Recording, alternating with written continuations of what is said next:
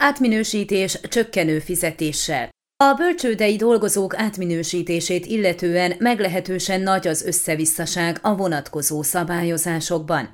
Ahogy megkeresésünkre a Csíkszeredai bölcsőde vezetője Kövér Katalin elmondta, lényegében ez az egy dolog, ami még normálisan működött, de ezt is fel kellett robbantani. Az átminősítésről szóló törvény már nyáron nagy felháborodást keltett országszerte.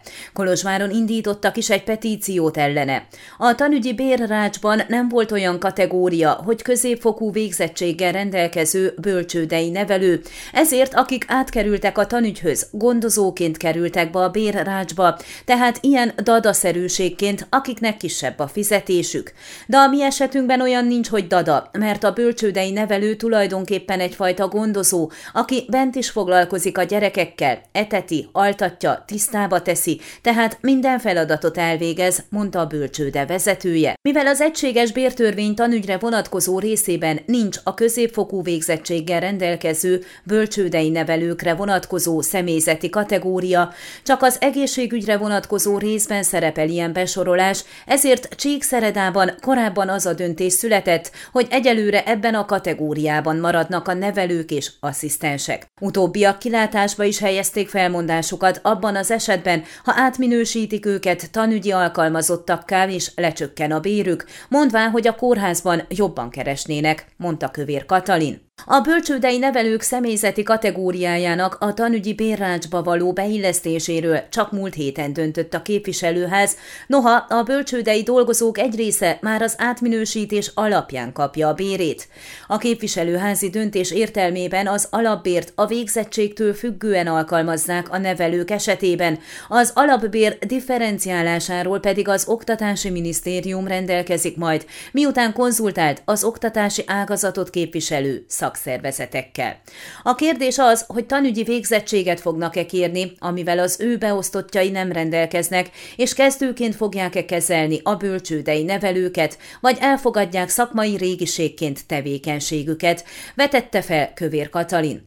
Ha ugyanis kezdőként kezelik őket, valamivel kevesebb lesz a bérük, ám ha kikerülnek a tanszemélyzeti besorolásból és átkerülnek a gondozói kategóriába, akkor jelentősebb mértékben csökken a fizetés,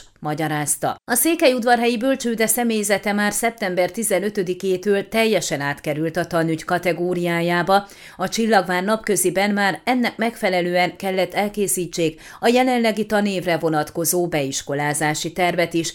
Tudtuk meg Lukács Kingától, az Oktatási Intézmény vezetőjétől. Az átminősítés főleg a dadákat és asszisztenseket érintette hátrányosan, nekik ugyanis csökkent a bérük. Nagyjából 10%-os lehet a mértéke, ami nyilván mindenkinek rosszul esik, de felmondások nem várhatóak, hiszen elhivatottak és szeretik a munkájukat, mondta az igazgatónő. A nyugdíj előtt álló dadákat érinti leghátrányosabban, náluk is van ilyen alkalmazott, náluk még többet számít az, hogy most kisebb a fizetésük, fűzte hozzá. Nem kell különösebben magyarázni azt, hogy ha lecsökken a bölcsődei gondozók bére, akkor azzal ők biztosan nem lesznek megelégedve, és várhatóan ez a munkájukra is hatással lesz, véli Kocsilona, az oktatásban dolgozók szakszervezetének Hargita megyei vezetője. Ha pedig nem ugyanúgy fognak dolgozni, akkor majd jönnek a szülők és szidják a pedagógusokat, ahogy az lenni szokott fűzte hozzá.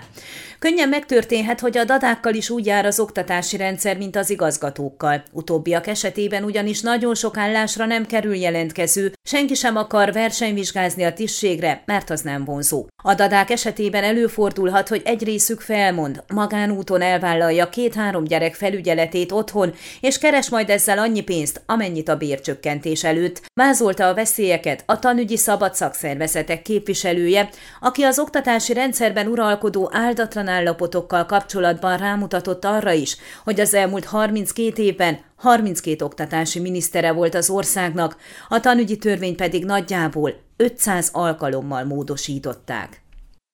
Ön a Székelyhon aktuális podcastjét hallgatta. Amennyiben nem akar lemaradni a régió életéről a jövőben sem, akkor iratkozzon fel a csatornára, vagy keresse podcast műsorainkat a székelyhon.pro portálon.